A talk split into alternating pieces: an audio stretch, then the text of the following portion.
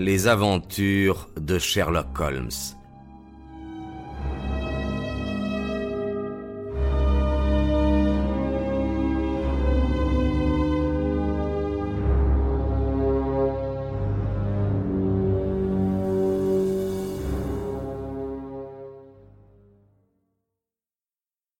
Holmes le posa sur la table et l'examina avec minutie, tandis que Hopkins et moi regardions chacun par-dessus une de ses épaules. Sur la seconde page étaient imprimées les lettres CPR, et puis venaient plusieurs pages de nombres. Un autre en tête portait Argentine, un autre Costa Rica, un autre Sao Paulo, chacun précédant des pages de signes et de chiffres. Quelle signification trouvez-vous à tout cela? demanda Holmes. Il semble que ce soit des listes de valeurs mobilières. Je pensais que JHN était les initiales d'un courtier et que CPR était peut-être le client. Et qu'est-ce que vous diriez de Canadian Pacific Railway? proposa Holmes. Stanley Hopkins jura entre ses dents et se donna un coup de poing sur la cuisse. Quel imbécile je suis s'exclama-t-il. Naturellement, c'est cela. Alors JHN sont les seules initiales qu'il nous reste à deviner. J'ai déjà examiné toutes les listes anciennes de la bourse, mais je ne trouve personne en 1883, soit parmi les agents de change, soit parmi les courtiers dont les initiales correspondent à celles-là.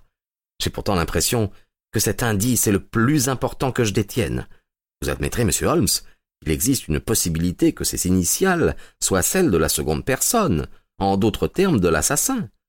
Je voudrais aussi faire ressortir que L'introduction dans l'enquête d'un document concernant d'importantes quantités de valeurs nous fournit, pour la première fois, une indication du mobile du crime. Le visage de Sherlock Holmes montrait qu'il était complètement pris de court par ces nouvelles perspectives. Je suis contraint d'admettre vos deux arguments, dit-il. Je reconnais que le carnet qui n'a pas été produit à l'enquête modifie l'idée que je m'étais formée. J'étais arrivé à une théorie du crime dans laquelle je ne trouve pas place pour cela. Vous êtes-vous efforcé de retrouver certaines des valeurs mentionnées là-dedans? On enquête maintenant dans les bureaux, mais j'ai peur que la liste complète des porteurs de ces titres d'Amérique du Sud ne se trouve dans ces contrées et qu'il ne faille quelques semaines avant qu'on puisse trouver la trace des actions. Holmes venait d'examiner la couverture du calepin au moyen de sa loupe. Sûrement, il y a ici une décoloration, dit-il. Oui, monsieur, c'est une tache de sang. Je vous ai dit que j'avais ramassé ce carnet sur le plancher. La tache de sang était-elle dessus ou dessous? Sur la face, en contact avec le parquet. Ce qui prouve naturellement qu'on a laissé tomber le calepin une fois le crime commis. Exactement, monsieur Holmes. J'ai tenu compte de cet argument, et j'en ai conclu que le meurtrier l'avait laissé tomber dans sa fuite précipitée. Il était près de la porte. Je suppose qu'aucune de ces valeurs n'a été trouvée dans ce que laisse le défunt. Non, monsieur. Avez-vous une raison quelconque de soupçonner qu'il y eut vol? Non, monsieur, il semble que l'on n'ait rien touché. Mais l'affaire paraît certes très intéressante. Et puis il y avait un couteau, hein Oui, avec un fourreau dont il n'avait pas été extrait. Il gisait au pied du mort. Madame Carré l'a reconnu comme appartenant à son mari. Holmes resta un instant perdu dans ses pensées. Thank you.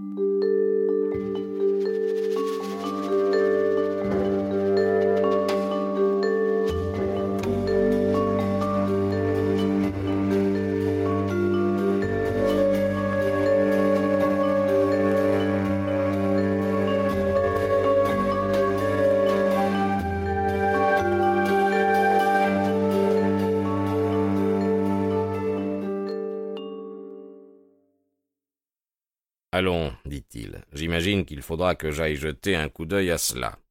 Stanley Hopkins eut un cri de joie. Merci, monsieur, ça m'ôtera un rude poids. Holmes le menaça de l'index. C'eût été plus facile il y a huit jours, dit-il. Mais même maintenant, ma visite peut n'être pas totalement vaine. Watson, si vous avez le temps, je serai très heureux de votre compagnie. Vous voulez bien appeler un taxi, Hopkins? Nous serons prêts à partir pour Forest Row dans un quart d'heure.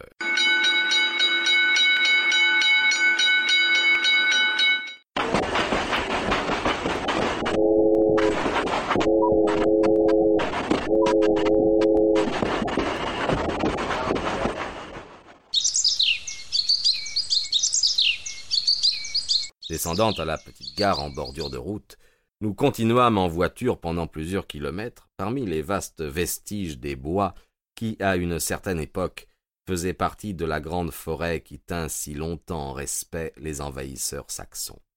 Cette impénétrable Weld, ou région boisée qui constitua soixante ans durant le rempart des autochtones.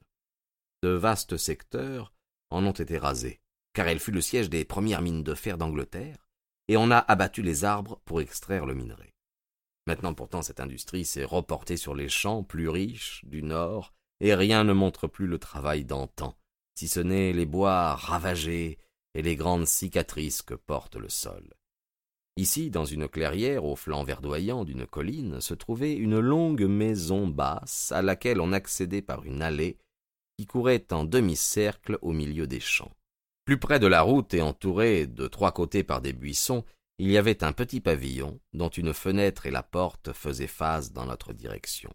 C'était le théâtre du meurtre.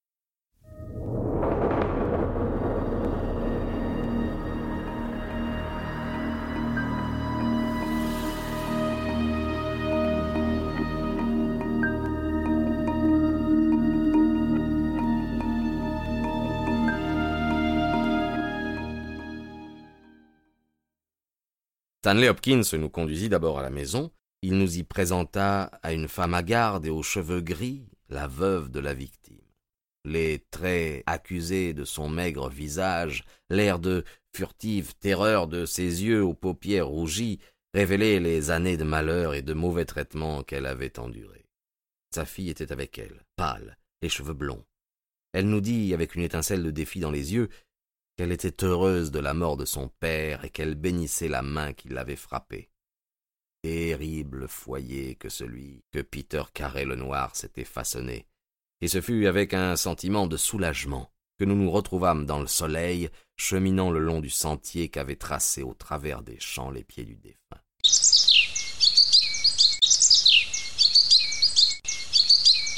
La cabane était des plus simples. Des parois de bois, pas de double toit, une fenêtre du côté de la porte et une du côté opposé. Stanley Hopkins sortit la clé de sa poche et il se penchait sur la serrure quand il s'arrêta, l'air attentif et surpris. Quelqu'un y a touché, dit-il. Le fait ne faisait pas de doute, et des éraflures blanches rayaient la peinture, comme si on venait de les faire à l'instant. Holmes s'en fut examiner la fenêtre. Quelqu'un a également essayé de la forcer, qui que ce soit, il n'a pas pu entrer. Ce devait être un bien piètre cambrioleur.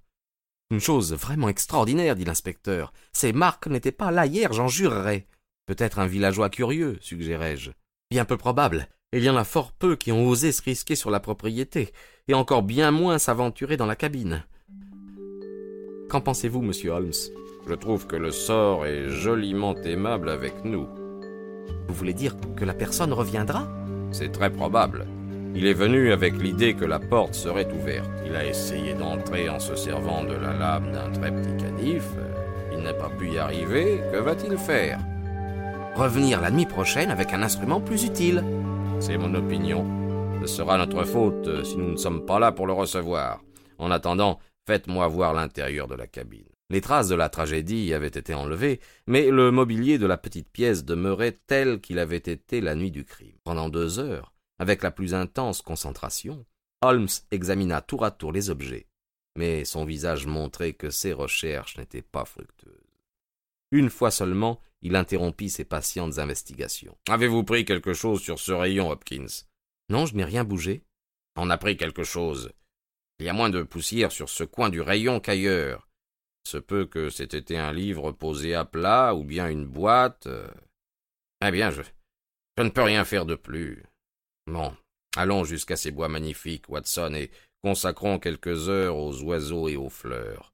Nous vous retrouverons ici plus tard, Hopkins, pour voir s'il y a moyen d'approcher de plus près le monsieur qui nous a rendu cette visite nocturne.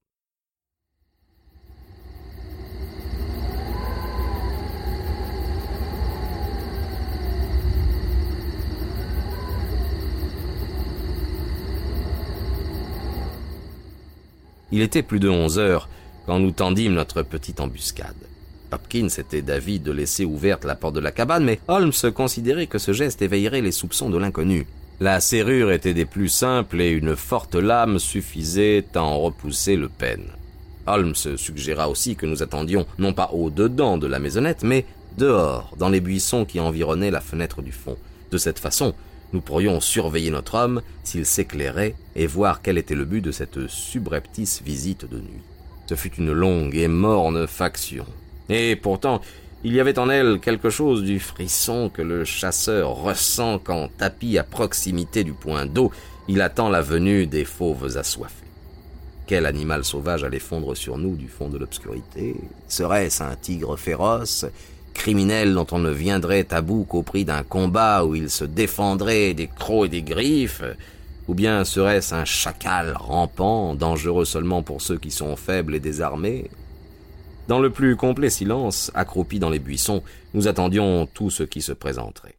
D'abord, les pas de quelques villageois attardés, ou le bruit de voix qui nous venait de l'agglomération facilitait notre veillée.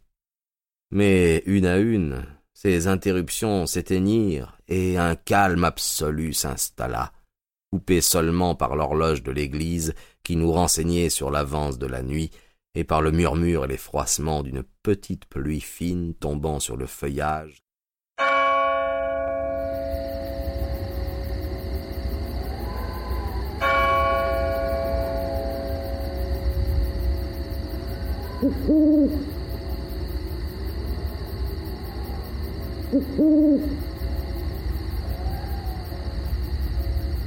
Deux heures et demie venaient de sonner, annonçant l'heure plus sombre qui précède l'aurore, quand nous tressaillîmes tous trois, en entendant un déclic bas, mais net, qui venait de la direction de la grille.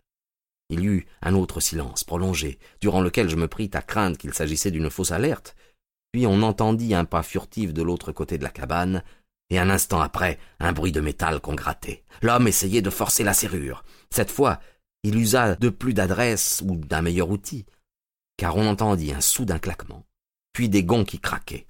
Là-dessus, on gratta une allumette.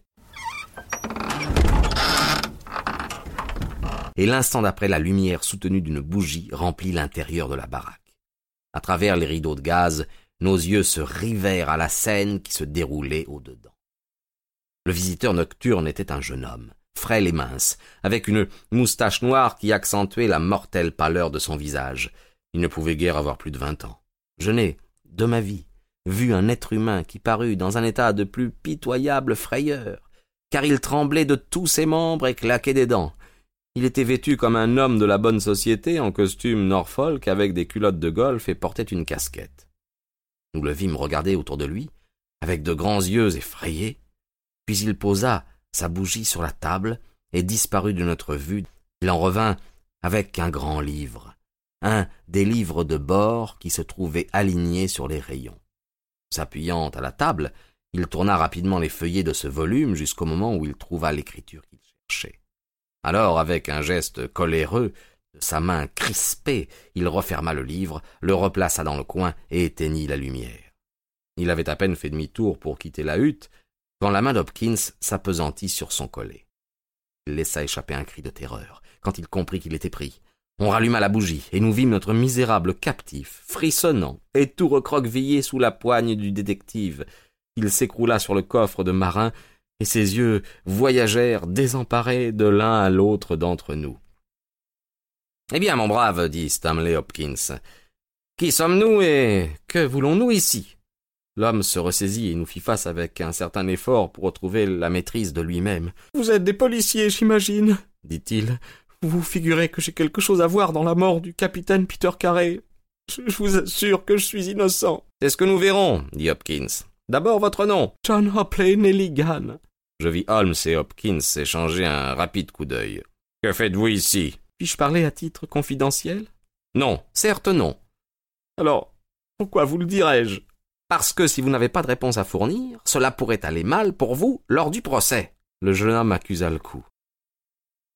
Bien, je vais vous le dire, répondit-il. Et d'ailleurs, pourquoi pas?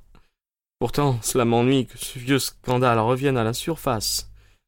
Vous avez entendu parler de Donson et Nelligan Le visage d'Hopkins exprimait que non, mais Holmes parut vivement intéressé. Vous voulez parler, dit-il, de ces banquiers de la région de l'Ouest qui ont fait une énorme faillite et ruiné la moitié des grandes familles de Cornouailles Après quoi, Nelligan disparut. C'est cela. Nelligan était mon père. Enfin, nous tenions quelque chose de concret. Bien qu'il y eût un abîme entre ce banquier en fuite et le capitaine Peter Carré épinglé au mur avec un de ses propres harpons.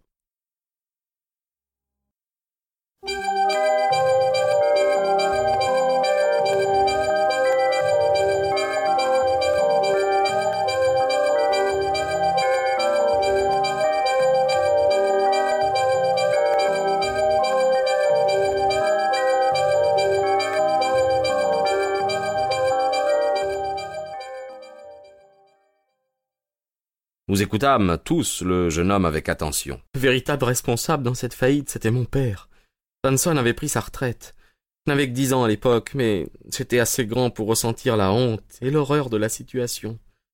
On a toujours dit que mon père avait volé les titres et pris la fuite. Ce n'est pas vrai. Il croyait que si on lui laissait le temps de les réaliser, les choses s'arrangeraient et tous les créditeurs seraient remboursés. Il partit pour la Norvège, dans son petit yacht, juste avant que ne fût lancé son mandat d'amener. Je me rappelle cette dernière nuit où il dit adieu à ma mère. Il nous laissa une liste des titres qu'il emmenait et jura qu'il reviendrait la tête haute et qu'aucun de ceux qui avaient eu confiance en lui ne souffrirait de dommages. Eh bien, nous n'avons plus jamais eu de ces nouvelles. Le yacht et lui s'évanouirent intégralement. Nous croyions, ma mère et moi, qu'ils étaient tous deux disparus au fond de l'eau avec les valeurs qu'ils avaient prises. Nous avions cependant un ami fidèle, dans les affaires, et ce fut lui qui découvrit il y a quelque temps que certains des titres que mon père détenait reparaissaient sur le marché de Londres. Vous pouvez imaginer notre stupéfaction.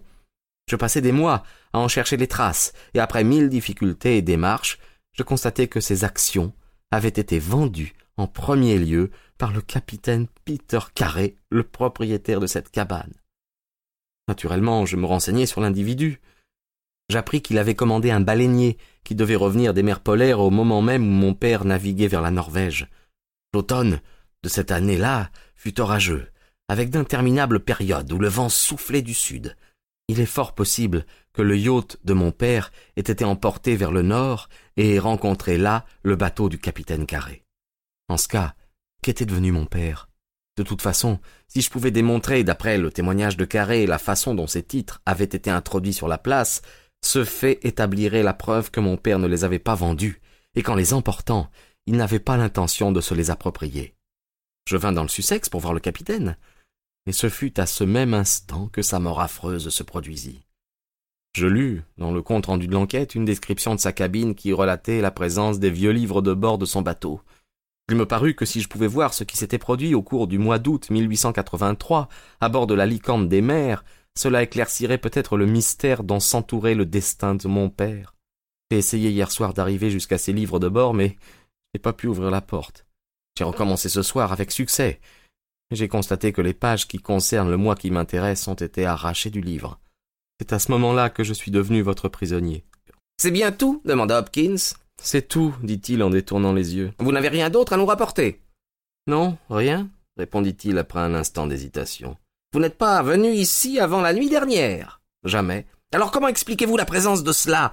s'écria Hopkins, brandissant l'irrécusable calepin avec les initiales du prisonnier sur la tache de sang et la page de garde sur la couverture. L'infortuné s'écroula. Il enfuit son visage dans ses mains et se mit à trembler de tous ses membres. Vous l'avez-vous eu? gémit-il. Je savais pas, je, je croyais l'avoir perdu à l'hôtel. Cela suffit, dit Hopkins d'un air sévère. S'il vous reste quelque chose à dire, gardez-le pour le tribunal. Vous allez venir avec moi au commissariat. Eh bien, monsieur Holmes, je vous suis très obligé, à vous et à votre ami d'être venu m'aider. Il se trouve que votre présence n'était pas nécessaire et que j'aurais tout aussi bien mené l'affaire à bonne fin sans vous, mais je ne vous en suis pas moins reconnaissant. On nous a gardé des chambres à l'hôtel, nous pouvons descendre tous ensemble à pied au village. Eh bien, Watson, qu'en pensez-vous? me demanda Holmes le lendemain dans le train qui nous ramenait. Je vois que cela ne vous satisfait pas. Oh que si, mon cher Watson, cela me satisfait pleinement. Toutefois, les méthodes de Stanley Hopkins ne me ravissent pas. Il me déçoit, Stanley Hopkins. J'attendais mieux de lui. On devrait toujours envisager une autre éventualité possible et se prémunir contre elle. C'est la règle primordiale en fait d'enquête criminelle. Et quelle est l'autre éventualité? Celle que je recherche moi-même. Il se peut qu'elle ne donne rien, mais je la suivrai tout au moins jusqu'au bout.